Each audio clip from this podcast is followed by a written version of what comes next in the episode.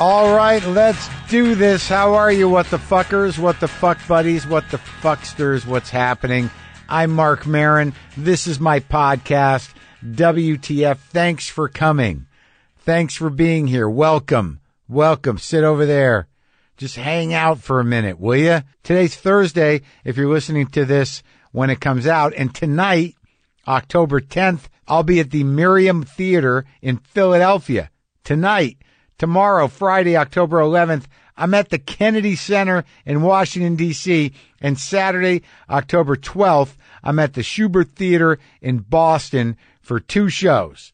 So there, there's a few tickets for all of those. Uh, I, you know, the second show in Boston, you should come to that, even if you don't live there. Uh, on Friday, October 18th, I'll be at the James K. Polk Theater in Nashville. Saturday, October 19th, at the Tabernacle in Atlanta. And Saturday, October 26th, at the Masonic in San Francisco. Go to WTFpod.com slash tour for tickets. On the show today, I'm going to talk to Jackie Tone. Jackie Tone is uh, Melrose on Glow. She works with me on that show. Uh, she's on, you know, she you can watch her in all three seasons of Glow. She's also a stand-up comedian. I did go to the premiere of El Camino, which is the Breaking Bad movie. Just by coincidence, I've been watching all of the Breaking Bads and I just finished them last week. And I got invited, I guess, because I'm on a Netflix show uh, to the premiere, and I and I rarely go to those things, but I'm like, I want to see that movie. So I got, uh, I said, yeah, I'll go. And they sent a car, which is exciting. I was never one of those people that would take the cars that they sent. I'm like, I'll just drive. I mean, I have a car. I live in LA. What do I need a car service for? Because it's fucking great. How's that for a reason? They just pick me up and then they'll take me home and I'll have to find parking in Westwood and wonder, you know, how do I get into the, where, where are my tickets? Where am I? Can someone help me? Amidst the chaos, drove right up. But then you got to like, you know, you have a choice. Do I want to take pictures? Do I want them to take pictures of me on the red carpet? Cause part of me is sort of like, it's not my movie. I'm not, you know, I'm not in it. Why would they want pictures of me? But then you see pictures of like, hey, look, Mark Marin came to the movie. Why not have a couple of those pictures out there? Why is Mark Marin in here? He, he went to that thing, to the cool thing with the cool people. I dressed down a little bit though, because I knew in my heart, like, this is not my night. So just wear a denim shirt. Why am I telling you this? It's so stupid, isn't it? Jeez, man. It was fun though. So I go, I walk the carpet, and I got an email from some woman. You know, we said I yelled hi from from the stands, from the ba- grandstands where the people are, where they let the fans some fans sit, and you just said hi in a very unenthusiastic way, and you should really appreciate your fans more. I'm like, what? What are you talking about? What are you? I, I was taking selfies with people. I was waving. I was saying hi to people. Like you must have the one moment where probably what happened. You want to know what probably happened? Is I'm wandering around the r- red carpet area and oddly there's a lot of people that weren't in the movie wandering around the red carpet area. And I saw Jonathan Banks.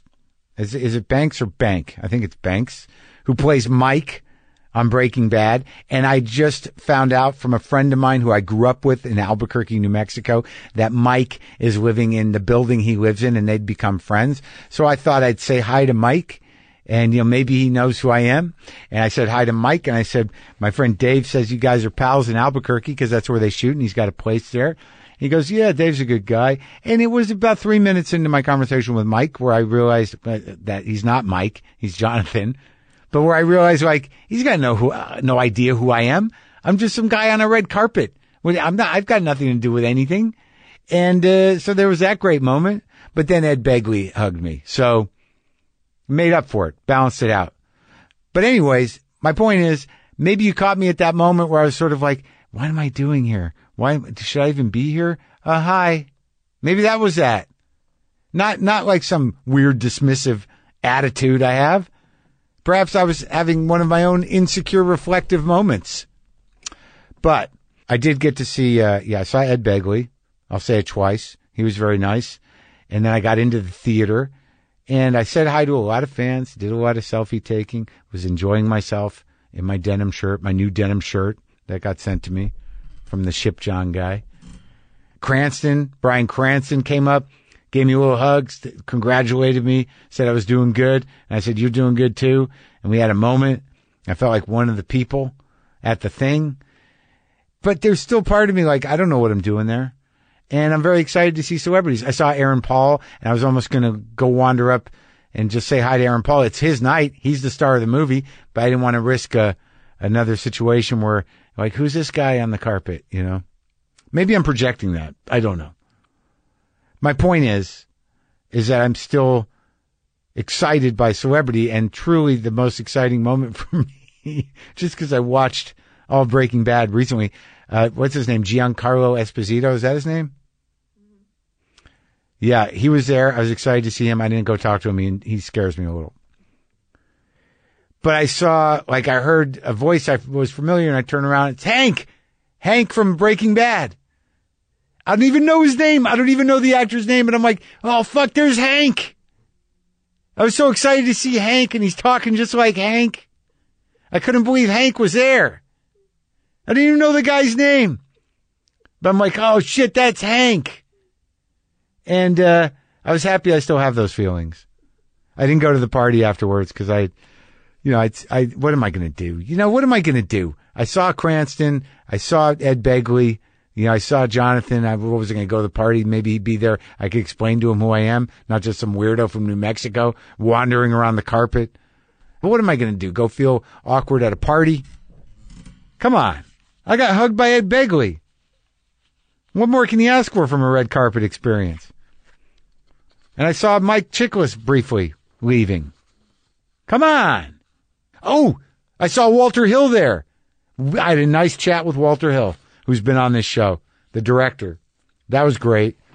That was great. But Hank was there. I should find out what that guy's name is. Shouldn't I? Should I have done it before I did this? I'm a big fan of the guy that plays Hank. Hey, Jackie Tone is on the show today. And I saw the guy who plays Hank. And he talked just like Hank in real life. He sounded just like Hank did. But I guess I should bring up the movie. The movie, I, I was very happy to see uh, those people again. It was it was sort of a I would I would say it's almost a comedy, but it's very it's engaging.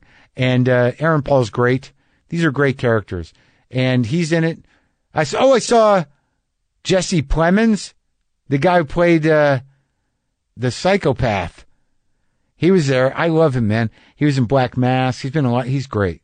He's great. And he's with uh, Kirsten Dunst. Are they married? I guess they're married. We had a nice chat. He's in the movie. Jonathan Banks in the movie. Uh, Cranston's in the movie and flashbacks. But the movie really picks up right where Breaking Bad ends. Oh, the guy who plays Skinny Pete. I met that guy. He's not like that in real life. I am still amazed. Skinny Pete doesn't act like Skinny Pete in real life. Badger's Matt Jones. Badger doesn't act like that either, but he acts closer to Badger than Skinny Pete acts to Skinny Pete. I am such a fan of this show, apparently. So, anyways, what was I talking about? The movie starts where Breaking Bad ends, and it's basically Aaron Paul. It's Jesse's story, and it's uh, it's great. It's great to revisit those characters. Vince Gilligan was there. I didn't say hi to him. He's been on the show. That was an important show that Brian Cranston won because I, for the fucking life of me, could not separate him from Walter White. I was so deep into the show and I'm looking at Cranston and I'm like, dude, I don't know who you think you are, but I need to talk to Walter White. So can we make that happen? I don't know what this story is about Malcolm in the middle, but it seems out of character for you, Walter. I'm, I'm, I'm learning, I- but I still have a sort of, I still have a thing, right? Oh, I should have said hi to Hank. Hank. Should have said hi to Hank. All right. Look, let's read this email real quick because I think I owe people an apology. And I, it's weird because I thought about this when I said it. Subject line: Kid haver, a kid haver. Mark, I love you and the show, but please, for God's sakes, can you stop with the whole world is going to hell and I'm so happy I don't have kids routine? I'm one of those kid haver type people who is fully simpatico with your very honest and realistic worldview. And thus I too have a serious sense of dread about climate change and the fate of the human race. My eight year old daughter is currently in our dining room earning some extra credit by watching a few climate change news clips and it's breaking my fucking heart. She is still so innocent and has no idea how tough her life will be one day because of all this. We all do our various daily tap dance routines so that we can put one foot in front of the other and not let the weight of it all prevent us from going to work and living our lives. But hearing the no kid slash end of the world thing just takes the wind right out of me. By all means, be happy you don't have kids. They can be a pain in the ass, and it's often a ton of menial and boring work. I mean, there isn't a parent alive who doesn't occasionally fantasize about being child free. All I'm saying is that you often mention how you're worried about the children you didn't have, much less the children you could have had. I would request that you channel that feeling when you're about to go down this road. I think it will give you a sense of what the parents in your audience are thinking and feeling. Thanks for all you do. Love all the guitar dork talk. Please keep it up, Matt. All right, Matt. You're right. I realize that, and I'm not even going to be flip about it. I know it's hard. I know it's heartbreaking. I know it's it's you know times are dire and scary and noted noted um like it- and I feel the impulse to you know, kind of slip one in like sort of like but you know I don't have kids yeah I'm not going to do it though even though I just did it by couching it in the like I could have done it and then I did it but not in the same tone you know how that works seriously though Matt point well taken and I actually did I did realize that after. It's like, you know, what am I doing that for? Why am I saying that stuff? There's people that are trying to deal. And I'm just sort of like, it's just me. It all ends with me. And I'll be out from under it before it goes bad. Okay, fine. But I don't have to, you know, make it worse for people. I understand. Look, Jackie Tone is here. I enjoy her. Uh, we have a, a, a, we have a connection that goes back centuries to Eastern Europe. Jew. Jews. Jews. Yes, this is Jew talk. There will be Jew talk. So if that's enough for you to go like, all right, I'm out, then go fuck yourself. Jew talk coming down the pike. Me and Jackie Tone. Part of being Jewish is saying you're a Jew and talking about Jew stuff. You can watch her in all three seasons of Glow. That's on Netflix. You can seek out her stand up and uh, you can listen to us talk right now about her and uh, Jews.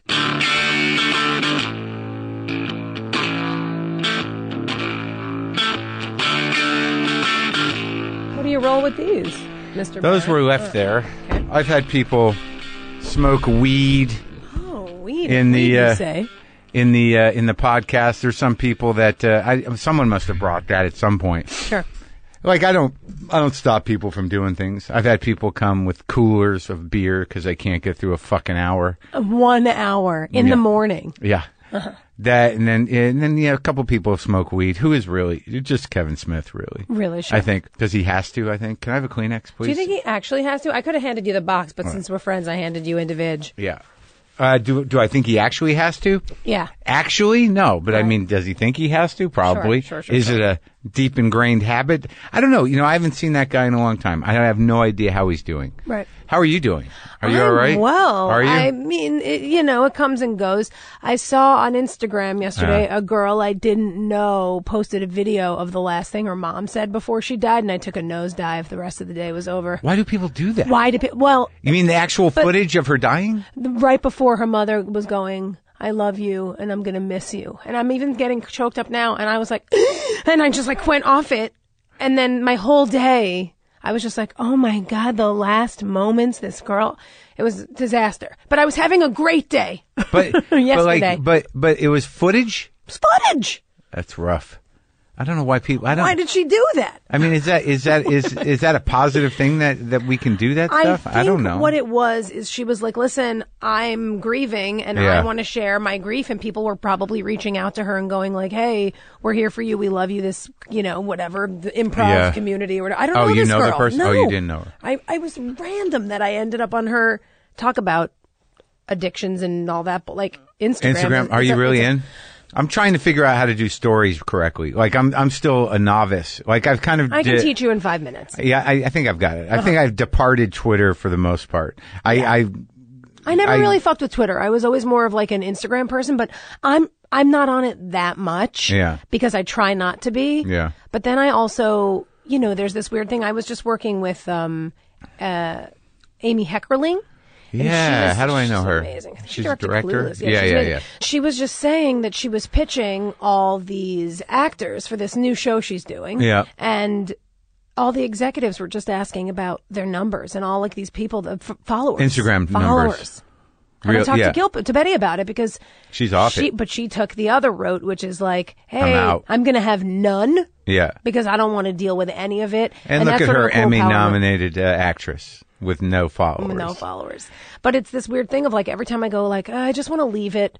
I don't think that like my happiness lies in like I'll be on Instagram for 20 minutes, then I'll just sort of look up and realize I'm on it. I don't Yeah. remember opening the phone. I don't remember opening the Sure. app. I don't remember Yeah. going in. Yeah. And now 30 minutes of my life has passed. Yep. And I've learned that a stranger's mom has passed away, and a lot of people And you took heard her pictures talk. of their food. Yeah, a lot of people took pictures of their food, and uh, yeah, I, I feel I feel the same way. But I, I find that I've You're at been a different level though. Like I think if you Am didn't I? have an Instagram, no one would give a fuck because you're Marin and we love you. I With me, guess. I'm like building, and apparently one of these very pertinent building blocks is an enormous Instagram following. I, I don't. I guess so. I don't know if I'm like at some level where I don't need it. It seems that people enjoy it. I just have to figure out what exactly I'm doing on it because I don't. I don't think it in terms. I don't think about it in terms of branding, Right. Or but so- but I do like it, it is an audience. And I like to, when I like to do it when I'm doing my stories and walking my dog and writing fake songs and Yeah. Mm-hmm. doing this bullshit. I'm enjoying that, and I think. w- Yeah. You know, when you're enjoying yourself, people are going to enjoy it and all that. But Yeah. the the like pressure to have to is when Yeah. I start to like reject it because I'm like, I run this fucking ship. Yeah, I but- don't but- want to have to. Also, you don't want to be annoying because like you're already a little. You're- yeah, a you're little not- bit. you're little not annoying. kidding. You're Yeah, not kidding. and like it's too much of you. yeah, but it's it's funny because coming from someone like you who's never annoying and always sort of kind and calm, it's weird that you would pick, Take a a shot at was, you? Well, Yeah. I was also wondering too on.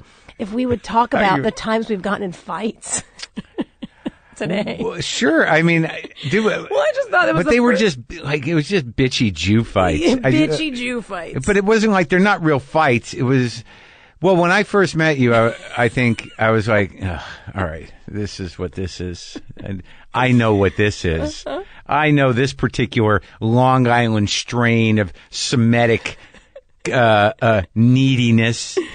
and uh, and then you looked and then you looked in my eyes and saw a fucking mirror. Uh huh. Did I? Uh-huh. Well, a different kind of thing. A familiarity. Familiar, because I feel like when Emotionally, you, we're probably somewhere, but you're definitely a different strand of a hundred Jew. percent, a hundred percent. But I Yeah. think when you I'm, I'm familiar with it, and I have it in my family. when Hmm. things I do annoy you, I think it's because they're because they're things you either do or, Or did. want to do. Or did. Like when I got out of that elevator at ArcLight and you shouted at me in front of all those people, Hmm. did I do? feel like you did that because you were mad you couldn't get out of the elevator.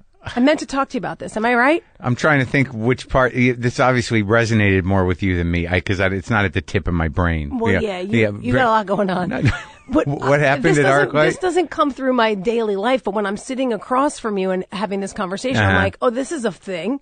We were in an elevator, and I love this. I love you so much, Mason. ArcLight in Hollywood. Yeah, we were Oh, doing for a, a glow thing, panel. right? Sure. And the elevator said Max, and I already listen.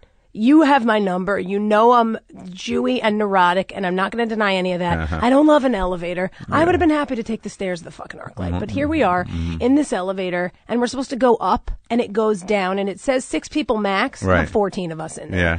And I'm like, I don't need to be. I'm Yeah. getting a little hot. I don't need Right. to be in here. Yeah. And it's supposed to go up. It goes down, and then it does like a whoop, Yeah, like a oh, yeah. down up. Yeah, yeah. So when the doors open, I just go, I'm gonna, I'm gonna get out, I'm gonna walk, and you go, you Jewish enough? She shouted out at me, but everyone, but I was feeling sensitive because I was scared. Yeah. And then downstairs, you said, "Oh, you're being real sensitive today." Oh yeah. So I felt said- uh, bad. and Couldn't take Uh-huh. I it. said, "Well, yeah, I just was. I was scared, but I, I didn't. I didn't love that." Uh, I, it's all very familiar to me, and uh, and I you know I, I lock into it, but there but also I I guess it is a uh, somewhat of a projection. I know what's going on. I know when the jokes are coming. I know when you're there's one scene in Glow where I was actually mad at you. Where I was, where I'm talking to the whole group of you, and you said something, and I said something back, and it was real. I was like, "Shut the fuck up! I'm enough with it." You know, it's just like any. It's it's the thing where it's sort of. I think it, I do have uh, an impulse an impulse to to do what you do, but I somehow stopped it a long time Sure. ago. It's like, oh, look, there's a little bit of open air with nothing being said. I'll I'll take Sure. that opportunity. I have an idea. Yeah. Yeah. Well, it's because it's because I'm so codependent. Is it? It's partly. Are you? Yeah. Come on. I, I, you're the codependent one. Well, I'm learning about it, but I think it's because I'm finding out now I had a, a boundaryless childhood. Well, that's So- what I identify with. Yeah. I mean, that's what I feel. And like, I guess I fight. Yeah, I guess I'm maybe I'm a little more ahead of you in in sort of knowing things Age? about myself. Yeah, age, sure. Just shouting age. Yeah, I had the boundaryless thing. I mean, that must be it. That's part of it. But you seem to like uh, adulation and attention. Sure. And uh, I pretend like I don't Right. because uh, I I need to fight for it. I need to. I need people to feel a little uncomfortable before they give me the attention. We do. Yeah, oh yeah. but but but I know you're familiar to me only because I have family in um where where they grow up. I have Long Island people. Sure. You know, I come from you know my family's from Jersey, but there's the Long Island factor uh, faction, and then you know I grew up like I went on a Barentine tour. Mm-hmm. So like Did you I, go to the improv? N- I think we did yes. Isn't that funny? Yeah, That all those yeah. years now later. that I remember, Yep. we did go to the improv. 'Cause I've been up, I've been doing shows at the improv so countless times, and I'm like, this is not appropriate for the 16 year olds who are here. so, oh, you, did you go on a teen tour? no, but I've performed at the improv. That's all, right. all my Jewish friends went on teen tours when I was a kid, but I moved here. I moved from New York to LA when I was just graduated from high school. Well, let's go back then. So you grew up where? Which part of the I grew island? up in Oceanside, Long Island. now, what part is that? It's Nassau County, so it's Yeah. the South Shore. Right. It's like by Freeport, Baldwin. it's all not that. Five Towny though. It's not. Five Towny is fancier and, believe it or not, Jewier. What kind of town was that? Was it working class? It wasn't Jewish. Was it Catholic? Irish? Yes, exactly. Right. It was all of that. So there was like a Jewish factor, and there was also like a big Puerto Rican and Dominican factor. Oh, yeah? And then yeah, and then there were a lot of Italian kids and a lot of Irish kids. Right. And and you're the how many kids in your family? Three, two big brothers, and then me. What did they end up doing? Unsurprisingly, I'm the baby. Right. Are But- they still in New York? Yeah, Being well, New one's in Yorkie? Jersey. Be so New York. Like Bruce Springsteen fans? No, like fit, like dead fans, fish fans. Oh, okay. Yeah, yeah, Yeah. yeah. Like maybe there's still mushrooms in their Oh, yeah. lives, and they're like in their forties, right. And they're like, Yeah. like maybe my brother Cargo shorts, sandals. one hundred percent, and maybe the day after my brother's son was born, he like went and did mushrooms at Madison Square Garden. Well, because Maybe. Eh. it was Christmas Eve, and like that's the big fish show. Yeah. Not anymore. No, That's over, isn't it? I think so. so those are so okay. So, Those are you're my all big kind of brothers. creative hippie kids. Well, w- weirdly enough, my brother, like my my big brother, has like an eBay business. My middle brother's a personal trainer, and I'm me. So my dad's a, a musician and a singer songwriter, or was, but he was a. Both my parents are phys ed teachers. Hmm. Really? in high schools? They were. They were both retired. But your dad's dream was a musician thing? My dad's dream was to be a musician. He's a singer songwriter, playing piano and guitar and bass. Do you play any of his songs? No, I, I don't as much. Well, I don't really play like as much straightforward music anymore. It's more like my stand up and musical comedy Yeah. and that kind of thing, or writing songs for so lots of right turns. But I'm But- writing songs for a cartoon I'm doing for Amazon. Oh, good. But all right, so you were. So this is like a pretty working class family. You Oh, didn't yeah. grow up like in you know Five Towny, Jappy. You're not, see that you're not a you're not like a Jap. No, no, no, no. You're just a, a kind of a meat and uh, potatoes Jew. the rare, the rare meat and potatoes. no, Jew, there's yeah. a lot of them, man. There- there's- Like I never described a Jew as meat and potatoes. well, I mean, it's I, so I would- Irish. I know. I, I mean, I could think of like we could change the food. Sure. Yeah, But- more of like a sort of brisket and knish. Kind sure Of Jew. yeah but uh but but that was because that's it's definitely a different thing Yeah. than the other ones right Oh, so yeah. you knew when you were growing up that the class difference between Sure. jews you could feel I it knew right that I was not the Jews that like went to sleepaway camp, but we went, but my parents worked there. The only way we could afford to go is my dad was like the head of the kitchen and my mom that was true? like the camp mom. Yep. for how long for a month A whole, for two months for the whole summer and we went our entire lives. our entire lives. We were like sleepaway camp kids. It was, they it was- they had the gig every year they had the gig So you- every year. Mm. so you're like the regulars we were staff kids. We're called staff kids. but so but when when sometimes when the jappy kids would come back they'd be like well they're not really Right, and, and I knew Right. that I wasn't with the kids who could afford to go there for eight to ten thousand dollars a summer. right but they that and they knew wasn't you us. too Sure. so were you the cool one were you were you Well, letting I them was smoke and stuff and cool- I was cool in that, like, I was always a weird kid and an actor and a theater kid. You don't say. But you're playing So, guitar too at that time, right? Um, I didn't play guitar till I was 18. Yeah. So I, I was after camp, which was crazy. Right. But I, I was like, I dressed in thrift, like it was part need, part. Right. I was that weird kid. Right, And yeah, so sure. it wasn't like, I I didn't want your fancy things. Yeah, I mean, I yeah. did. Right. But I low key acted like I didn't and then was like a thrift shopper weird kid. so all three of you went to the camps mm-hmm. every summer. Camps. Easy with the term the camps. Sorry, the, the camp. Singular. Where was it? Upstate New York. Camp Laconda. Yeah, it was a totally Jew camp. Jew camp. And- for services on Friday night. Really? Adon Olam. I share my love. But there- Not everyone does that version. It's weird that there are different versions of Adon Olam. And- Oh. You know, there's a slow a slow one that I grew up with. Do I need it? What is it? Adon Olam, Oh, Asher Asher Malam, Malam, Paterem Paterem Kol Kol Yitzir Yitzir Nivra. Nivra, Li- Li'e And I Malam. think maybe that picks up at the end, and they, they switch it sometimes. Adon Olam. Adon Olam Hashem Malam. Olam Yeah, yeah, Hashem. yeah, yeah. Wow. I forgot I knew that one. Yeah, this is a full-on uh, middle-class conservative Jewness Uh-huh. going on. Love it. I haven't done. It's funny though, because as I mean, I play so Jewish on on Glow, and I'm obviously very Jewy as a person, and I quite like that Yeah. about myself. But I don't know any. I know very little about Judaism. And that's the And I same wish of I all of knew us. more. We know that song, That's right, but, but like, I don't even know what it's saying. I don't and know. I don't know what it's saying, and I don't know when the holidays are or what they you mean. kind of or know. what They're they're, kind of around. I was born on Kol Nidra, so like I know that Rosh Hashanah and Yom Kippur are going to be around my birthday. Right. Like it's soon. I, d- I didn't stop really drifting. I didn't start drifting from that till I was older. Like I would find a place to go when I was in my twenties and stuff. I think so too. You And- know, and but not now anymore. I don't. Yeah, it's sort of sad. I think actually. so too, especially now that We Oh. just don't want to go home. You know, it's like it starts like that, where you're like, "Is it? Do we need to go home for the Jewish holidays? That seems crazy, Right. Right? Like Thanksgiving, maybe you'll go home for, but the Right. Jewish holiday, you know. So then, then, over Christmas, like no one even goes So home the- for Hanukkah. It's just like, oh, of course not. But like, but like, you can find you can find other Jews here. No one ever invites me to seders. Really? No. I might. You won't come. You but do a I- Seder? I And don't you're do telling it, me but that I- you don't- what? No, I'm saying like I know people that do seders, and Right. if I I actually love it when someone goes like, "Hey, come for this, come for Shabbat, or come for seder." Like I don't Mm. Yeah. really do them, but it's always super nice. I think that people are nervous to invite me, and I think that that's probably warranted. But I'm pretty good. Like I get nervous too. Like if someone invites me, I'm like, "What am I going to do? I'm just going to go over there." But then I go and it's fine.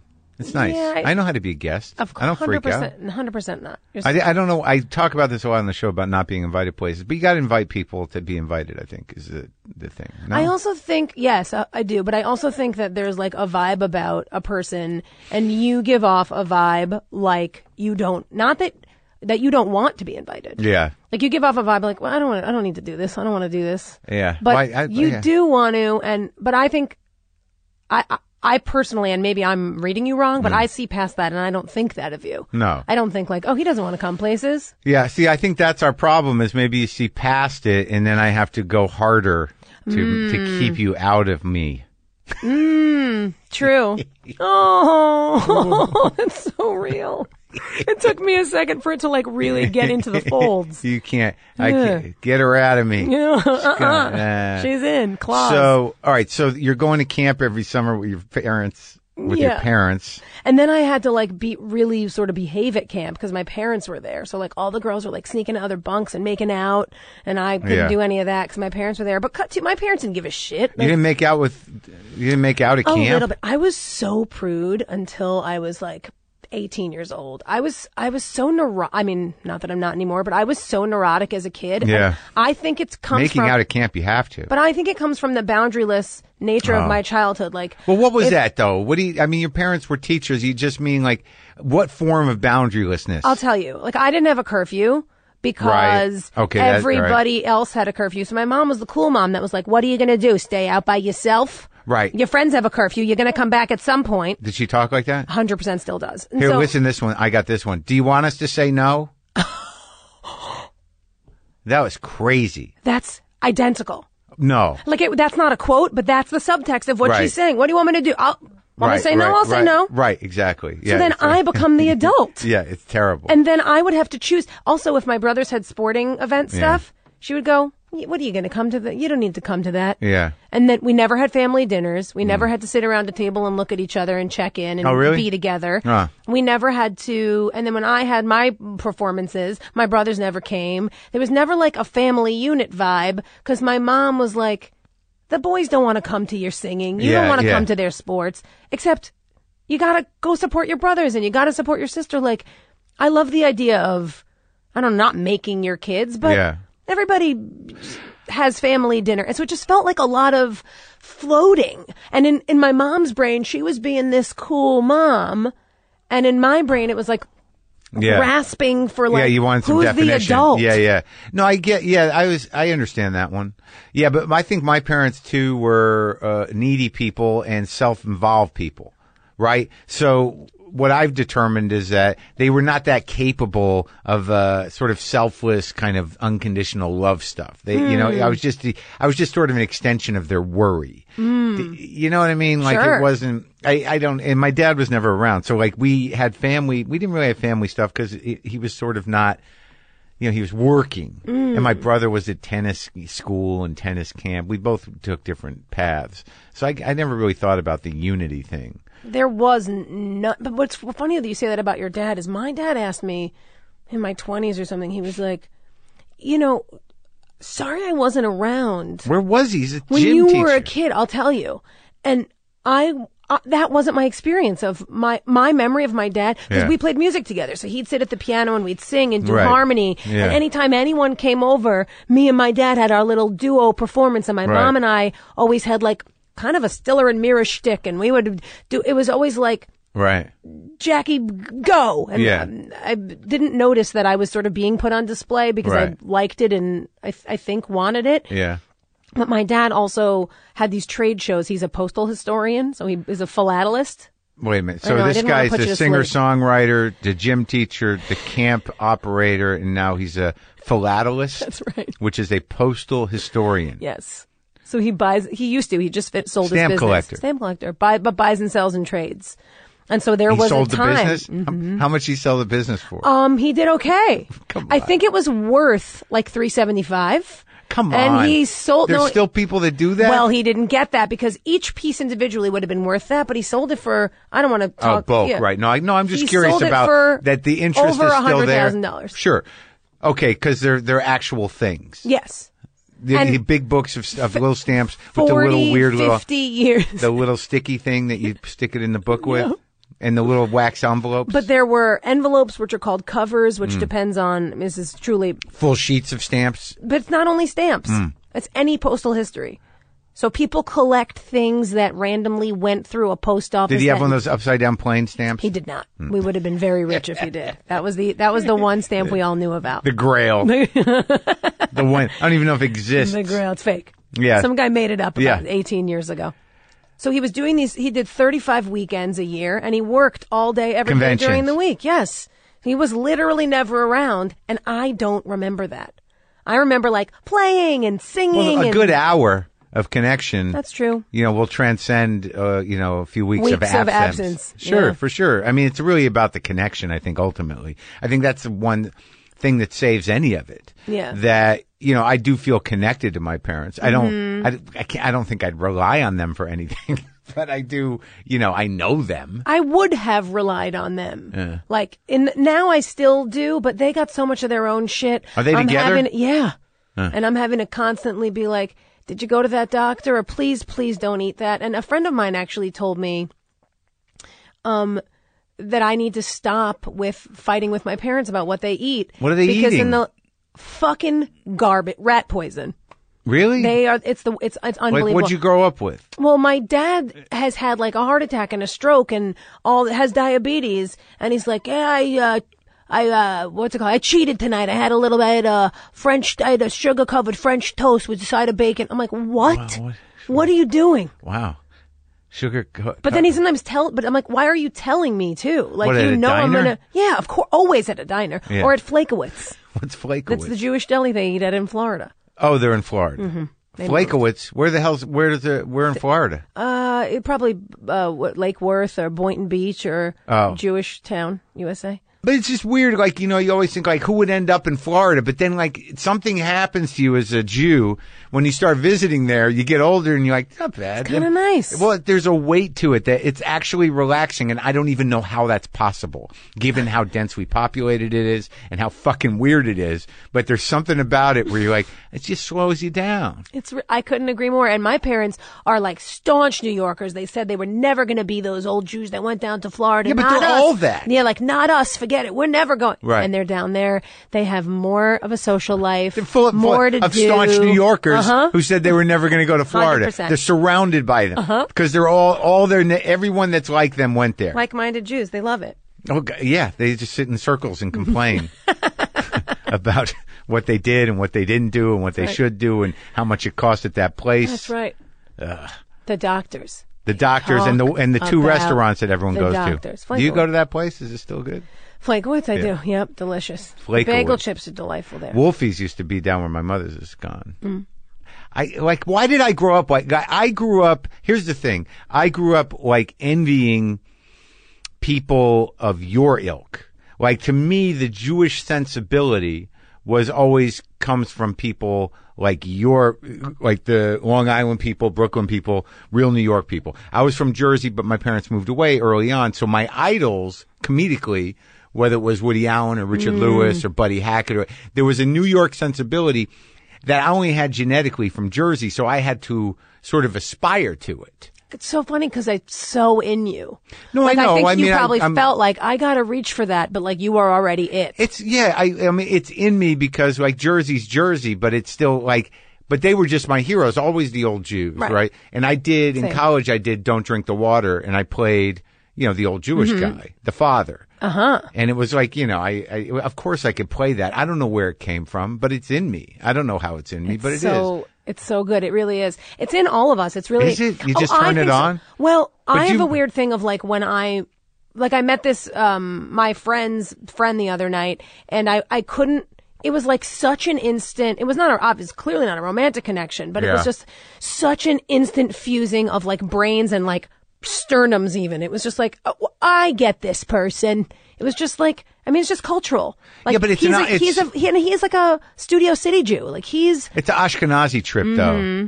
Like, you know, you get into the Sephardic or into more, eh, like, there's some Jews I don't, like, I'm like, you're a Jew? How is that Mm-hmm. possible? Explain to me. I see Ortho, oh, like, uh, Hasidim, and I'm like, Oh, yeah. you don't look like a Jew. If, if you take off the hat and the hair, I don't know what's going on. It's hundred percent. It's a mystery. It is such a mystery. But the, those of us that are like these cultural ones, just culturally, like I find Ashkenaz, Russian, Yeah. Polish. I was gonna say Eastern German. European. Yep, Yeah.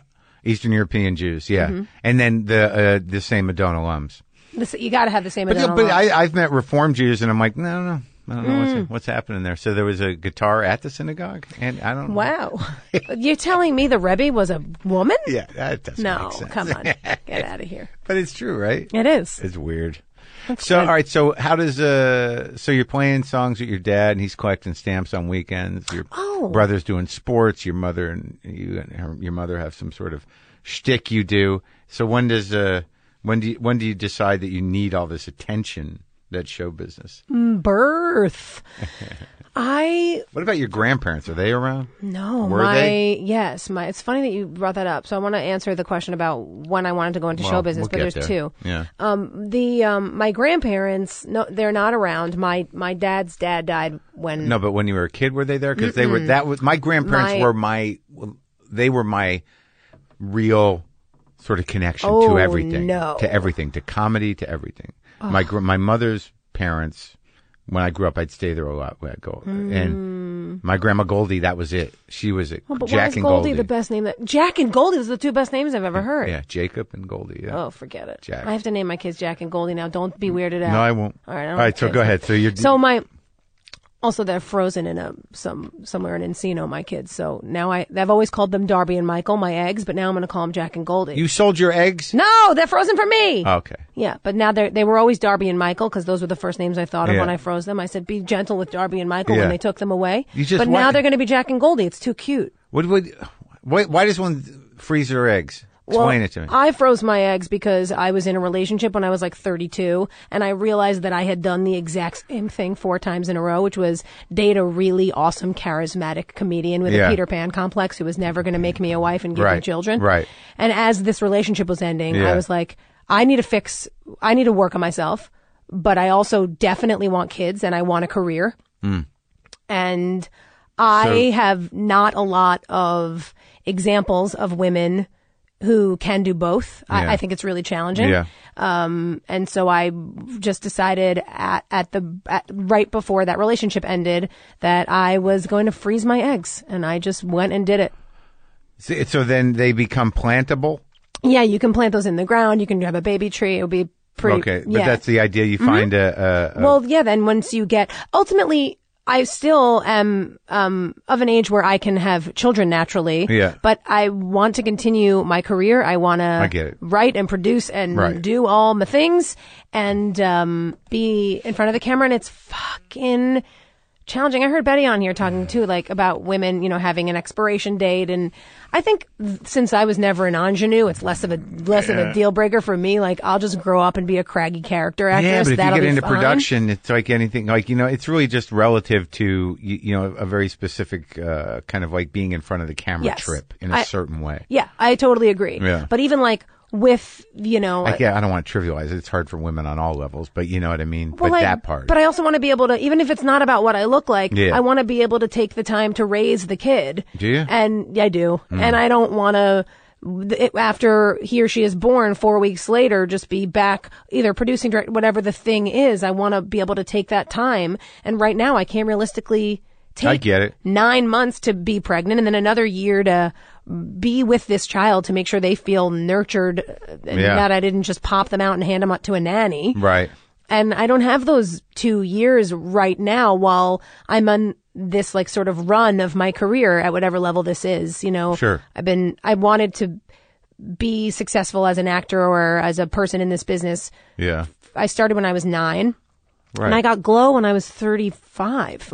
That's a So long it's haul. a long fucking haul. And now I'm like in these baby making, prime baby making years, Yeah. actually the end of the baby making years and, and in this like, oh cool, making a show on here and there and working on all No these. time for babies. No man either in the life.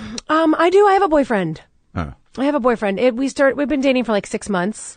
But this is not one of the four comedian No, Peter that- Pan complex. What is that? That means stay young forever. What's Peter Pan? Yeah, I think it's this like, and the dudes that I, and I'll, you know, well, we can talk more specifically. I, I'm literally. I was. I. I was too neurotic and selfish to to think about children, and it wasn't. I, I never thought I was going to stay young. I don't What's think I had the crazy is Peter it's not Pan too complex. late for you.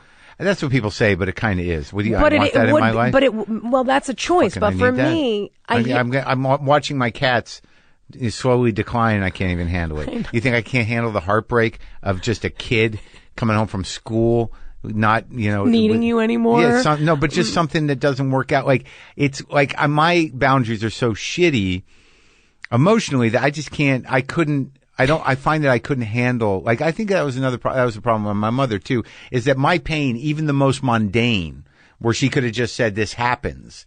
It was sort of like, oh, that's terrible. Like immediately commiserating. Oh, I thought Like- you were going to say the opposite, which was like, you'll be fine. no, no, no. Oh, like, the- like, so like- diving in into the pain with you. right.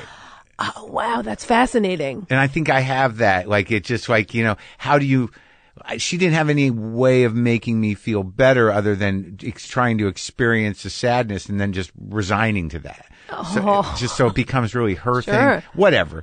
So that's, that, I don't know why I started talking about that. That's why I don't have kids and I don't regret it and I don't really think about it that much. I just really am too uh, neurotically full Wired. Mm-hmm. of p- panic. Or just worried. I know it doesn't seem like I am, but Oh I- yeah, no, that's it, it totally It's doesn't. worrying. You're really you're really fooling everyone. I had no idea you felt that way. Um, I I usually just make it anger. I don't. That's the public face of my my panic and Uh-huh. we dread. got the anger in common too, friend. Ay, ay, ay. I don't I don't love that about myself. well, that's let's for sure. Let's okay, go back, back, to this. real quick. We were at your grandfather, so your father's father was not around. Like you. He died. He had a heart attack when my dad was like 19. oh, and fucking so you nightmare. didn't know any of your grandparents. I didn't know. I knew my mom's parents are Holocaust survivors. Were they're no longer, but they survived the Holocaust. They moved after in the early 40s to Paris. Yeah. and then Wow. uh, it's fucking crazy. And then um, they Not had camp survivors. They got out. not camp survivors. My grandma's, the rest of my grandma's family was in various camps, and my grandma and my grandpa were miraculously like just one step ahead. And there's just you know all these miracles. They knew when to get out. I- th- know- oh. they they fought. They didn't know, but I guess you know they knew that um, the occupation was coming, and they other people knew too. But you know, it's hard to n- to think that that's going to be real. You go Are you like, kidding me? what We're are they li- going to we're- come? we're living And in it. I I didn't want to say that. We're living in it, and Which so is sort of like you know how bad is this going to get really? You know, and like how you know, people don't think it's real and they're just like they think that it's fake photos at the border and it's not real and those people aren't real like what that's staged No, I That's don't- staged by the left i don't Oh, those people. Yeah, but I mean, I, I think people know There's it's real, people but in my there's so family. so people. So everything moves so quickly now. There's not people don't latch on to it for a long enough period of time. that's exactly right But like Huh, random, another mass shooting and then Well, the right, next when- day it's once- like when, when random acts of violence become defined by a certain ideology, you know, it's not so random anymore. It doesn't mean that you know it's uh, you know, but th- it's coming from an ideological place that is shared by many people. So when does that become a bigger problem? that we all have fear but then but because it's so common the bigger problem is also this like weird gray wash over the whole scene and you don't even see it because it's so prevalent you're just doing your everyday life and that bigger fucking cloud is just there again Well, now it's an actual cloud. It's actual fire. It's actual like you know uh, weather that's you know beyond anything we can handle, and you, you know we're starting to see that stuff. So it's sort of a race between ideology and the actual end of the end of environmental- the actual world. Yeah, yeah, That's yeah. right. And it's a blaze. So my m- mom's So parents. you knew them. I knew them, but um, my grandpa only till I was like ten, Hmm. and he didn't hardly spoke any English and chain smoked cigarettes, and he just sort of Ah, was great. around. Yeah. And but they were in Florida, and we were in New York. Right. And then my grandma, my mom's mom, I was closer with, but also they were so far away. Right. Yeah, I think my mine were too, but I think it's nice to have that connection with your grandparents if it's there. You know, Absolutely, but just they even- didn't. But they didn't really tell us, you know, stories. Obviously, I was a kid, and they're not going to be like, listen to these atrocities. But you knew you they had these grandparents, Mm-hmm. and they've been you know just to look at them. Mm-hmm. Sometimes that's enough. I agree. And they were around and I had great conversations with my grandma. And in high school, I filmed her and asked her questions about World War II. And, Ah. Oh, really? Which was crazy because then when we got to shoot that campfire scene and glow. in Glow, Yeah. it was nuts. I, they, Liz and Carly had some, you know, aunt, whatever. They Yeah. had Sarah. And I asked if I could change it to the name of my mom's Aunt Pessel, who was my grandma's only sister that stayed in Poland with Uh-huh. her parents. And they all got I will say exterminated Yeah. because that's what happened. And I always choke on that word. Like, do I need to be dramatic? And it's like, it is fucking dramatic. That's Yeah, what happened. right. And so they let me change the name of that story I was telling to Pessel and I memorialized my great aunt. It was Oh. That's great. just who, boy, that was nuts and nuts thing. Yeah, who gets yeah. to do that? It's beautiful. Glow is cool. Definitely cool. all right, so all right, so nine. When does the show business start? Well, when I was about 10 Yeah. years old, I also, 'Cause I know you're like you're almost a, almost a child actress. yes. Um, Right. yeah. Well, I was, I was like, did a couple episodes of The Nanny when I was like How does that happen? 12. I was, my mom had a friend who I think she took Lamaze with when she was pregnant with my brother. And this woman was an agent and she worked in, out of her back house in Baldwin, Long Island. Her name was Aggie Gold of Fresh Faces Agency Yeah. and she was a bovon. This woman would call anyone and everyone, and she would say things like, "She, my client is a star. You have to meet her, and if you don't like her, I promise you, I know you don't know her from a hole in the wall and she's never worked, but if Yeah. you meet her and you don't like her, you're never going to hear from me again. Yeah. That was her And then I would pitch. tell, I told my shrink that, and she goes, "Oh my god, the pre, the she felt so awfully for me." Yeah. She's like the little child in you, knowing those stories. Your whole life you've been telling this as Yeah. this positive Yeah. story, Yeah, right. but the amount of pressure that was on your shoulders to deliver that day Yeah. when your agent was like, "You'll never hear from me again if you don't think this person who I'm telling you is a star is." a But did you star." know she was saying that when you were a kid? I think so. Oh. yeah, I think so. But I, I again, I think but I don't know. Kids I- can absorb that that's shit. that's how I felt, and You know, I it's like you and just- instead I delivered. Yeah. Instead, I was like, "Do I have a joke for you?" Yeah. 'Cause I wrote, I was writing stand up when I was a teenager. Is that true? yes, I don't know how funny it was, but yeah. But you didn't do stand up no, as a um, teenager. I did a little. Like I would go into Nickelodeon and do like five minutes of like impressions and jokes about an easy bake oven and my boyfriend in elementary school and this but shit. you like shtick. I was it was shtick. How did you? go- uh, But how did you learn that shtick? That's My the other- mom.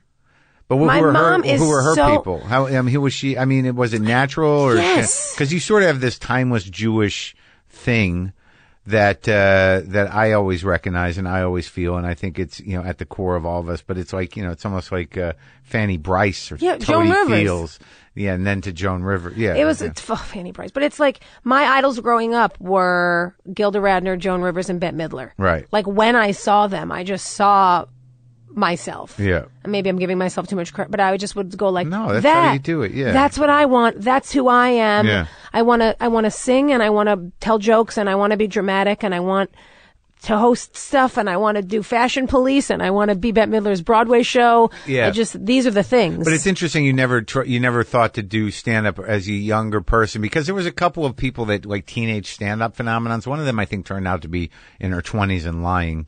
I Amazing. Oh, forget her name. It was kind of a controversy. I want to look it up. Like she was like a teenage uh, stand up Savant. comedian. And she Well, was, like, she wasn't 28. that good. Oh. But it, I mean, the angle like that. was that she was a kid. But then turns out she wasn't really a kid. There was that story too of and the, she kept doing it. She the kept, woman that she took the created hit. Felicity. Yeah. She said she was like 22 and she was like 35 Yeah. or something. I mean, I, I get if you're blatantly lying, that's not okay. But also this business is this like, you have to be young and you have to be this. And it's like, that's why people are lying and saying they're younger. I, I I don't say I'm, I mean, I don't lie about my age, but I wouldn't say I'm younger cause I give a fuck. I say I'm younger cause you give a fuck. Yeah. Cause like people hiring actors. Yeah. They don't. If you look 29 but you're 39, you want the people to think you're 29 because that weirds their brain out for some reason. Even though we're actors, and that's the point. Yeah, I, I don't like. I played a guy recently that was supposed to be. I, I wasn't. It was based on him, so there's no way you're going to make me 28. Right. But the real guy was like in his 20s, and you know they played pu- cast me and it'd be a guy in his 40s, and what? What? I don't give a fuck. Right. Put the wig on me. What are you But who going to do? gives a fuck? Yeah. Get, make the All right, so little you're gray. you're nine. You're working with Fran Drescher. Like, well, what it do was you- 11 or 12 when that when that was my first job that I got, and I I just wanted to act, and my mom knew this agent like on Long Island. Yeah. I mean, I know it's close to New York, but it's not like Right. we were going and meeting agents. It Yeah. all just sort of happened in a really lucky way, and I. My, I wasn't pushed into it by my mom. I begged and begged until finally, when I was like 10 or 11, she was like, okay, we'll go. And so we met with Aggie, the Long Island. the Long Island agent. medium. Yeah, the Long Island agent. Yeah. And um, it just happened. And sh- I started going on auditions pretty Mm-hmm. immediately, and that was in like probably middle school In or the late city? elementary school. Uh huh. So my mom Would schlep you in on schlepped the train. me in on the Long Island Railroad and schlepped me around.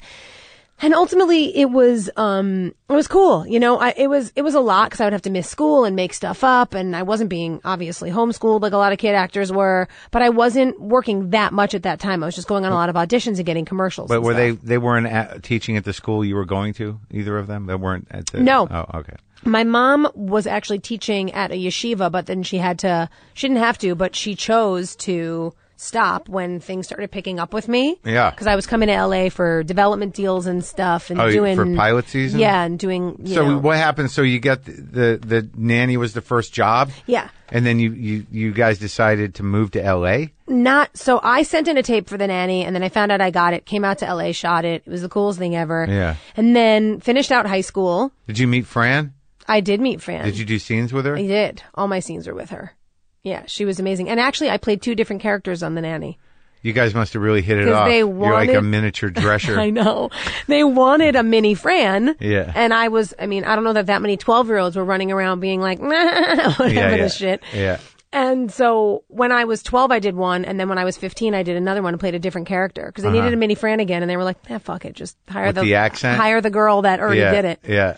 So okay, so you do that, you come back and you're like, I want to go to LA, mom. And kind of, but I didn't even really uh, know that I but wanted you go, to go out to there LA. once a year for the pilot stuff. And did you do more? It wasn't even once a year. It was like when things would come up. If there was an opportunity, I'd go Uh, Fly to out, LA. If I right. got a commercial, And I'd your mother would go with you? My mom would go with me. Hmm. My mom would go with me. So then when it really happened, so most of the stuff was in New York. Like I did an episode of The Sopranos and I was just Which doing like one? random, uh, season one where the soccer coach is fucking with the girls. Oh. It was like the one episode Tony didn't kill the person. Oh. I, am trying to remember. I, I just played- watched them all. I, I played Silvio Dante's daughter, Heather Dante. Oh, okay. but what's crazy is I did one episode. Yeah. And then, um, Silvio is Will Steven? Yeah. Yeah. And then uh, David Chase, the creator of the show, his daughter dropped out of college. Yeah. And then my character disappeared, and my name was Heather. And then this new Meadow had a new best friend named Hunter. It was like a sort of a seamless, like mm, there were two Darrens. Like it just was this random Yeah. thing that was Yeah. a bewitched moment. So and Chase's then I kid just, did it? Mm-hmm. Oh. Oh well. damn it. Yeah. I know. But that was that. But that was, uh, again, like, I had so many of these. Like, I was supposed to be this recurring character that was just gonna be on The Sopranos. Yeah. And be Little Steven's daughter. Didn't and happen. then it just, I mean, it happened once and then Yeah. it didn't happen again. You a Bruce Springsteen fan? I'm not. Yeah. I mean, I, I, like, what I know of Bruce Springsteen, I like, but I'm not like a following crazy Well, who are you? wh- fan. Were you like who are you people? Growing up, I loved, um, I loved James Taylor and Paul Simon and Joni Mitchell. I was into like that singer songwriter. I had a dream about Paul Simon. I Yeah. just, lo- well, I would lose my mind with How Paul are you? I Simon. got, I'm trying to. I have to teach myself how to finger pick properly. I've been fighting that forever. you got to do it. I mean, I'm not a great finger picker. I have like my two or three patterns I do, Right. And I do them, Right. And I sound and I can trick you. But if you put, if you go like, play this song in this pattern, it's not like I just can. Right. Right. Okay. Yeah. I got it. James Yeah. Taylor though is ridiculous Great. guitar player. yes. Yeah. When did you? Oh, Oh, Billy Joel. you're a Billy Joel person. okay. So I'm that's in a it. Billy No, Joel that's person. Mm-hmm. it. See, that's you know, uh, Jersey, Springsteen, Long Island, Billy, Billy Joel. Okay, that's it. That's it. okay, you're going back and forth to LA. Then when when does the commitment come? When does the music start happening? Because like you're not. When does the comedy start happening? You're doing bit pieces as a teenager on these shows as the Long Island girl or whatever, but then you kind of come into this musical comedy trip. True. When do- well, I so I, I was doing all this acting stuff, and then when I graduated from high school, I went to the University of Delaware for one semester. Yeah. but Delaware is set up in a weird way where like school, you mean? Yeah, well, Yeah. the the, the um, how they do semesters. Yeah. so mid September, mid December, like December 10th or something. Yeah. they go on break till like February 10th. Yeah. So there's a mini mester in there. And me and my mom and my agent Aggie Gold came out to LA. I met this showrunner, TV creator, Danny Jacobson, who created Mad About You and used to showrun Roseanne, Macher, big shit Yeah. guy. Yeah. And he was like, "Let- we're gonna- let's make a show. And Yeah. I dropped out of college. And I said, let's make a show, Danny Jacobson. 20th to sign me to a development deal. This They is did? in 1998. How old were you? 18. 18. So you got a development deal. got a 98, development deal. Quarter of a million. Uh, no, 120, 125. Nice. All yeah. right. And I love you. And, uh, so that was, I was a teenager. I'd never obviously seen this kind of money. Who Yeah, had? uh. and I got this deal and I dropped out of college and I was like, let's go. And then the show, we never even made a pilot. like there was a script that maybe got, em that maybe got wrote it? messengered Danny. Yeah. There was a script that maybe got messengered back to my hotel once or twice. And then I was like, I'm not in college. I'm not making this show. Then I went to the TV Guide Awards with my friend Ben, who was on The Nanny. Yeah. And I met Jessica Biel. Yeah. And we She's so became, pretty. she's so fucking pretty. Right. We became the, we became instantly friends. It was like we had known each other forever. Are you the same age ish? She's a year younger than me Yeah. and I was 18, she was 17, and it was like we we were the friend we'd always looked for. Yeah. And I was going to go back to Delaware. This was still all on that break, the development deal, Jess Beal, the whole thing. It crapped out all on that break, or you that you waited for that? Like it Didn't crap out on that break. Right, right, right. That it was enough for me to be like, well, I'm not going to go back to school. I got this deal. I got all this stuff going Yeah. on. And Jess, I was like, well, I don't have anywhere to live. I don't have a car. She's like, well, come live with me. Hmm. So I moved in with her and her family in Calabasas while she was on Seventh Heaven. Yeah. And I was like, okay, goodbye, Delaware. Hello, development deal and celebrity life. Yeah. And then nothing happened for however many years. So, So then, okay, so that development deal it made it to script, but didn't you didn't shoot nothing, Right. and, and and and that was over after but then a they year. re-upped it for I re- think another Jacobson yeah gave you another year on the same deal, Uh-huh. or wrote another thing. Same deal. He's like, we're going to make this show. Yeah. And then we never made the show. So the first now you're two 20. years I lived in LA, You're I living- had you're I just had like living at money Jessica and I'm Biel's living house? at Beale's house and I just was like, but I Are couldn't. you guys go- still friends? yes. I mean, we're not as close as we Sure, were years sure. ago, but, um, She's got a whole life and kids and everything. She does. Yeah. and so Oh, so this is like this is one of those stories where you immediately feel the rush and the weird sort of leveling off of like, oh, this is how show business work. It doesn't it doesn't just happen. You get, you know, i i this is it what's crazy is that this was my third deal. from This Danny Jacobson deal was my third deal. Oh, so where were the other ones? my I was 15 and I got one at at Warner Brothers with Nell Scovell, who Yeah. created. I mean, I know she's now. so I've interviewed her. Yeah. she's so Nell. I did my shtick, my 15 year old stand up Yeah. shtick. They said there was a breakdown that came out that said we're looking for funny teenage girls. Yeah. I came in, I did my shtick. Yeah. She signed me to do a, to a development deal at Warner Brothers. I came out, I shot this pilot with Alan Thicke and all these rad people. I was 15 years old. We shot the pilot and it was called Prudy and Judy and it was me oh, so that's really when that all happened. so that you- was like, I'm a, st- you know, whoa, yeah. and a live studio audience, and Yeah. I'm the star of this show, and I'm in the auditions. I'm 15 years old in the Yeah. auditions with the other girls. Yeah. They're reading against me to see if their chemistry Right. works with me. I mean, the, So you're almost a child star. yes. You're very close Yep. to being a child star. And then a couple years later, I got the same deal at Nickelodeon when I was Oh. like seven, 16. So that was, I think, 14, 15. Then at 16, 17, I got this Nickelodeon deal. Same thing. They were doing a spin off of the kids sketch show and now this, all that. Yeah. all that. So then I had a show called And Now This, All That, Now This. Got it was it. going to be the second half Right. hour. Rosie O'Donnell was hosting me, this whole thing going. We made the pilot, they aired it, canned it. They were like, we don't need two So you've kids already sketch taken shows. two hits. Like, you know. Oh through- yeah, I mean, my very first gig was a Rice Krispies commercial that I was so so excited to book. My first big national commercial Yeah. when I was twelve, and then I see it on TV. I come running home from school because I hear it's on the air, and I Yeah. Uh-huh. come running. I'm not in the fucking thing. I shot it. I'm in a leather jacket, dice claying out, eating Rice Krispies, and I'm just not in the commercial. Uh. So this this had been going on for uh, you know ten so years. by this the way. time the Jacobson deals went south, and but that the difference was is that you still had a life at home, you know, and parents Yeah. and like school and stuff. Yeah. But now you've moved out here on That's the deal, right. and you're 20, and it right. happened again. That's right. Three strikes, you're out. that's right. And then Oh, what- you don't even want to hear the fourth strike. what? The fourth strike makes me still cry. What happened?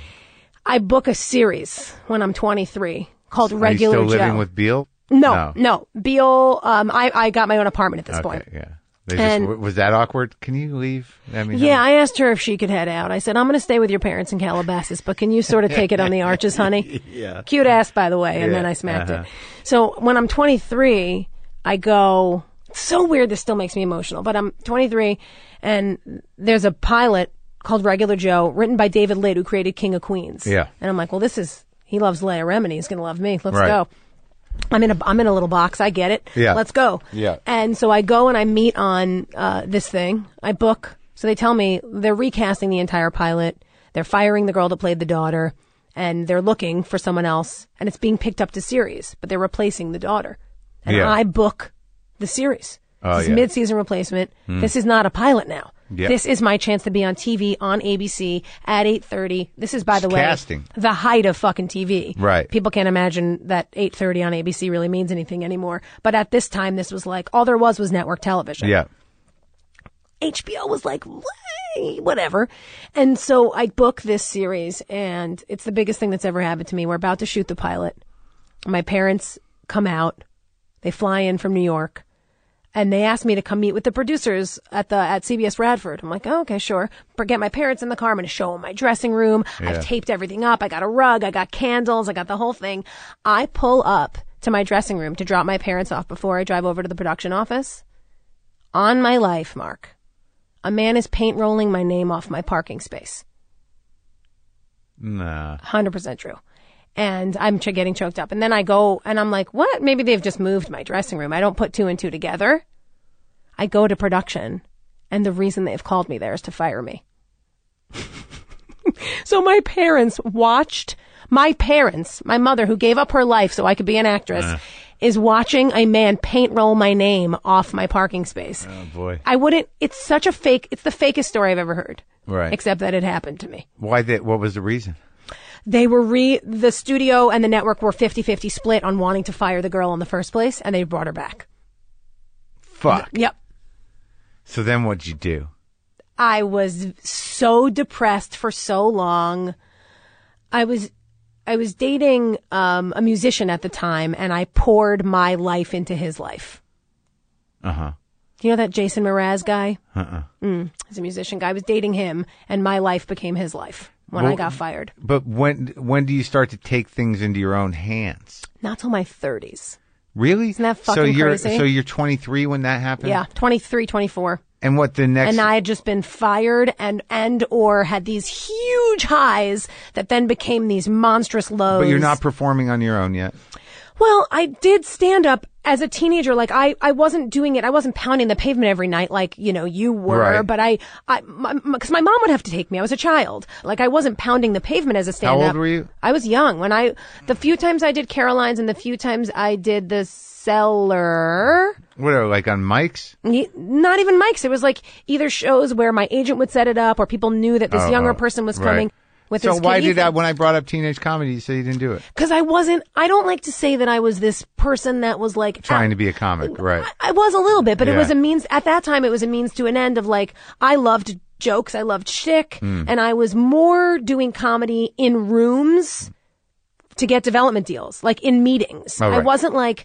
Uh, out. You weren't performing. Yeah, I wasn't out every night, Right. but I was occasionally. And like Right. when I got up there, I had bits and I had shtick and I did it. No guitar, just straight. No guitar, just Yeah. stand up. Yeah. Um, I didn't learn to play guitar till I was 20. You know that actor Brad Renfro? He's Yeah. no longer. He overdosed on heroin. He taught me to play guitar. How'd you know him? We did a movie called Deuces Wild, and it was a Scorsese produced, and everybody w- said it was a Scorsese movie, but it wasn't. And uh, I was singing, and he was playing guitar, and he was like, "You should play guitar." And it just—I mean, not that it hadn't occurred to me, I just was like, "Uh, okay." And he Yeah. handed me the guitar and taught me a bunch of blues chords. There you go. That's all you need. Three That was- chords. as- at, at that time, that was Yeah. all I needed. Okay, so all this is now in place, and you've failed many times, and you're just like being a codependent musician girlfriend.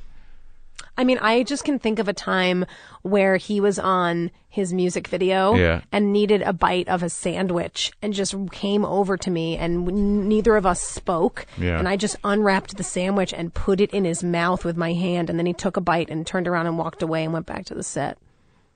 That was what I'd become at 25. Wow. So you're 24. So your confidence is all shattered. Your sense of self is all garbage. But I didn't, I wasn't cognizant of that because he, in his mind, like I was still funny and fun and Right. route. Like I wasn't w- uh, walking around like, whoa, kicking a can, but I wasn't asserting myself and I wasn't trying to do comedy and I was still an actress. I was still going on auditions and trying to Oh, do yeah, things. right. But I wasn't making stuff. I wasn't writing. I wasn't, Yeah. I mean, that sort of came, I got really back into stand up when, like in my, Early 30s, I was like, So for five years, you're just going out doing yeah. doing this waiting or for the that. phone to ring and being bitter that and not being happy for my friends like yeah, that we're because working you, and like, you low got all key. these shots and they didn't go, and just yeah. being like, oh, you know, my friend being on something and then everyone celebrating them and then me, you know, quote, having plans that night, not going in.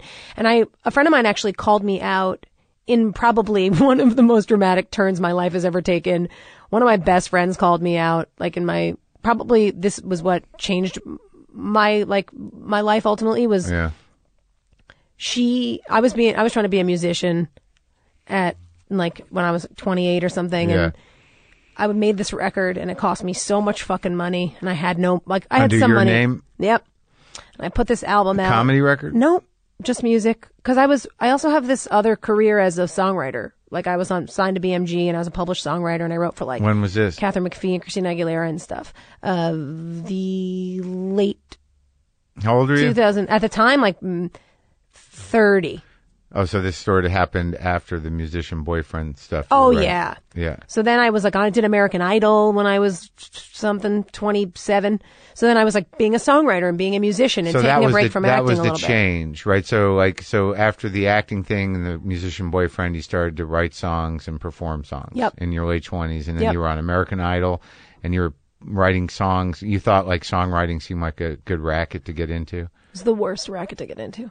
What if you deliver one though? If you wrote a song, You're for not Cri- kidding. Christina But I Aguilera, wasn't. So what ended up happening was that I was like realizing that I was spending all of my time and energy trying to write writing these songs For- in hopes that somebody would like one. And it just didn't it was so not fulfilling. How'd your friend call you out?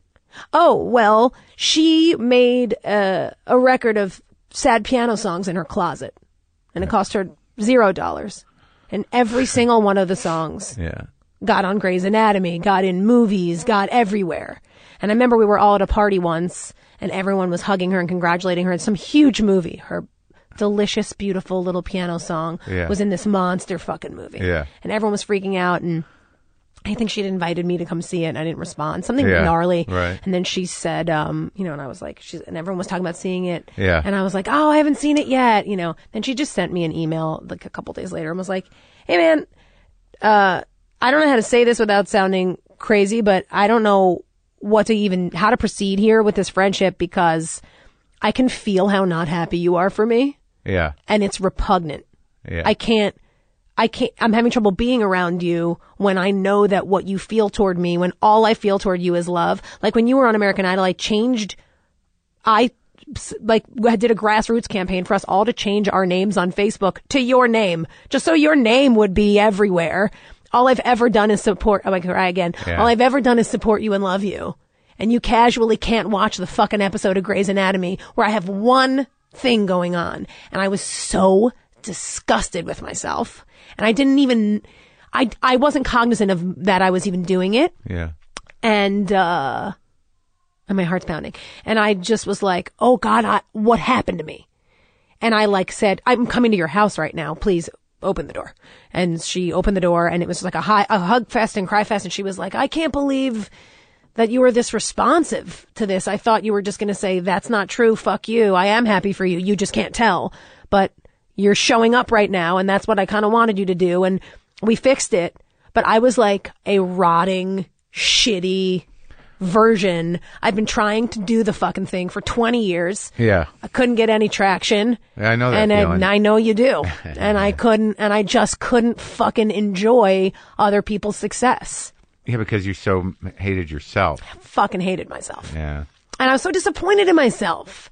you can't get out of it though when you're in it and you try to be polite you know and it's like i don't know well it's good that you were able to Well, I was baby shaken out of it. It was like, unless. oh uh, i someone- know but that friendship meant enough to you to do Mm-hmm. that you know like if you didn't have that like if you didn't have people that loved you or that people that you know tr- you trusted and loved i mean you could have stayed there I would have, st- I mean, I don't know how else I would have gotten out because I couldn't see myself. yeah because what's tricky about being a comic or being us is that we're in when we're in this fucking craggy state. Yeah. It's funny. And people Kinda. still I know, but I mean that like people still like you and it's not like I was walking around and everyone was like, "Well, she turned into a real cunt." Right. It was just when I would like fucking stab someone really slightly or just act out in a way that like Right. was really showing my true cards as Right. opposed to being right a loving human with an open heart, which is what I want to be instead of like an angry, craggy, you know, Yeah. there's not enough space for everyone. bitter yeah yeah and you Bitter- and you, and bitter you- is the word. right and then you, res- you you resign yourself to it and you think there's a truth to it and you know you i guess you can make that funny i mean there's an intensity to it but it's not I don't even mean to make it funny. I just mean like inherently you're funny. I'm Right. funny. So it's like when you're doing the thing that's i'm like, not that funny when i'm bitter like, Maybe not when you're bitter, it's- but I it's just like mean people craggy. like but but that's what you're saying when you start kind of poking people like that you, you know how to do it instinctively so like there is that moment where it's funny but it's sort of like that was a little much wasn't it? like i was always good at the little much Mm-hmm. me, thank you. so Same, you of hurt course. people and it sucked and So but after- i don't i didn't have that many i can't think of any other real times in my life where something i think i'm using the wrong term but s- changed on a dime. Like I was literally Yeah. uh, craggy, angry, not happy for people. And the next day, I had rainbow shooting out my asshole. I was like, after she called you out. it was like a new. It was like it was like a film but got what- lifted off my eyes. but what was the American Idol experience that you just didn't, you lost? it was another. Uh, e- it was another epic high and epic epic low, where uh, they uh, s- the 118,000 people tried out that year. Yeah. and I made the top 36. Yeah. But instead of doing a 20 top 24 and then one person going home each week, Yeah. excuse me, they did a top 36 and then they sent 24 people home at once and went directly to a top 12. So I was in that em- massive chunk of people that went home. It was all, but I had given, at that point, I auditioned for it in August and I didn't go home until March. And I was like sequestered and I was like in another planet Right. for eight months, and then they owned me from the March, from the date of my live show for 12 months. Yeah. So I was owned by American Idol for 18 months. What at the time felt like nothing, but I'll tell you something more weird, little, fun, magical shit has come from that than you can imagine. Like I'm still on meetings and like this, some guy that runs some, some enormous company was like, I, we're, you're here because your name came across my desk and I loved you on Idol and there, we couldn't do anything with your mouth on, on, like, it was a singing competition and you were like roasting Seacrest to his face and he didn't notice and we had to edit everything out. And I knew at the time, like, this fucking kid.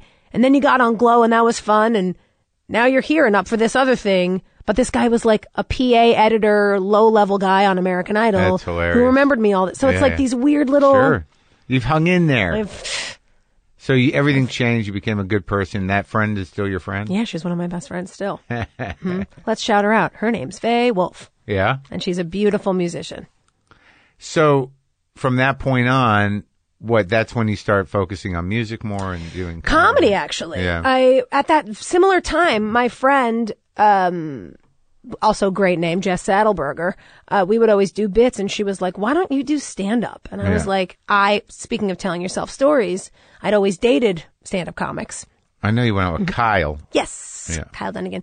I'd always dated comics and I, I was like, I don't know. It feels really negative.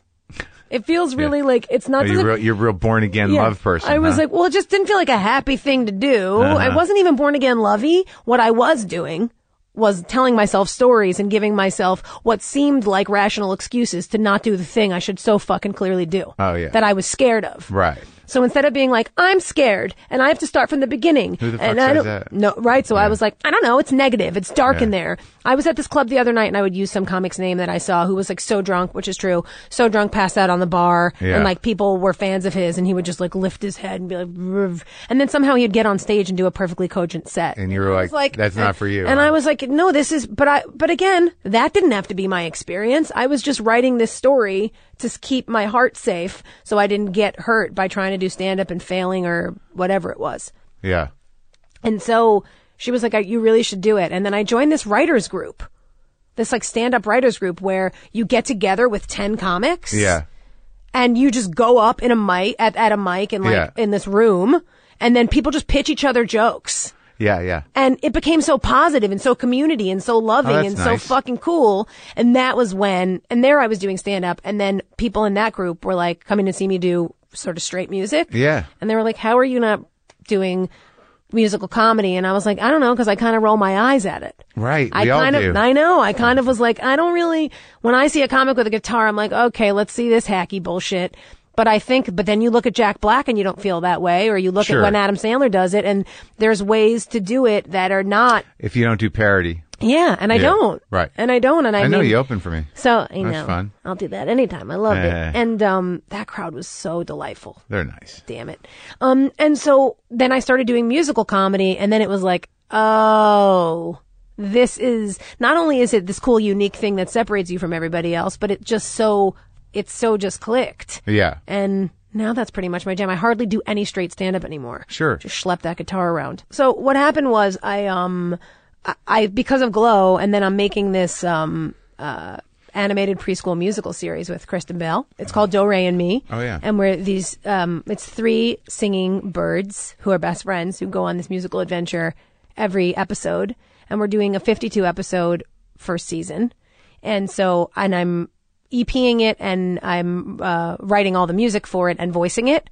And so I'm it, I'm I'm not the thing that had to take a back seat currently while making this show was not going to the store or the improv and like Right. trying to do two shows a night. I Yeah. just so that part of it it was the one thing I could go like okay that, that can take a back seat today Sure. for now Yeah. because I can't it's just because it's also such it's such a nighttime game and I've Oh, got yeah. shit to do. Well, I mean, you know. uh, but that's exciting doing animated stuff and writing original music for it and Hell characters. and- yeah. yeah, yeah.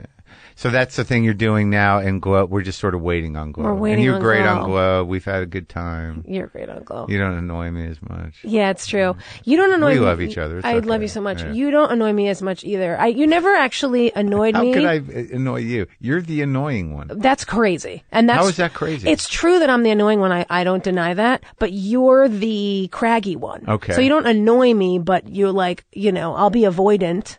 Uh-huh. I, you know, I think it's an interesting thing with you because I don't know if you're gonna like when I see you, I don't if I'm do gonna it- Uh-huh. get a hug, a head nod, or be treated like the person with the fucking petition outside Whole Foods. Yeah. like I can't. I I never know what. it- Like, what's Marin gonna do? Hug me? I need give me some a head consi- nod. I know. Okay, I need some consistency. Like it shouldn't be that that kind of. Uh, you shouldn't have to feel that just because it's only based on my day.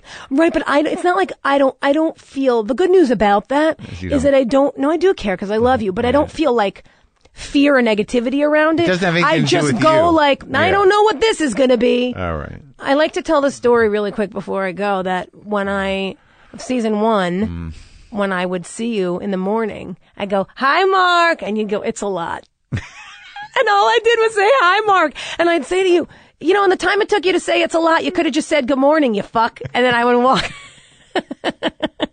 that was like our first interaction ever. It's a boundary thing. I love I you. love you. All right, are we good? Are we done? I, I, it's up to you. It's your show. And I'm so fucking happy to be here. Thank you for having I me. think by we the covered way. a lot of stuff. We did. And we're done.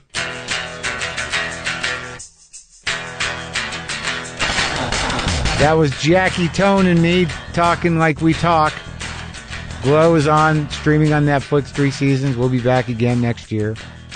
And now I will play some droning guitar for you. I saw Hank!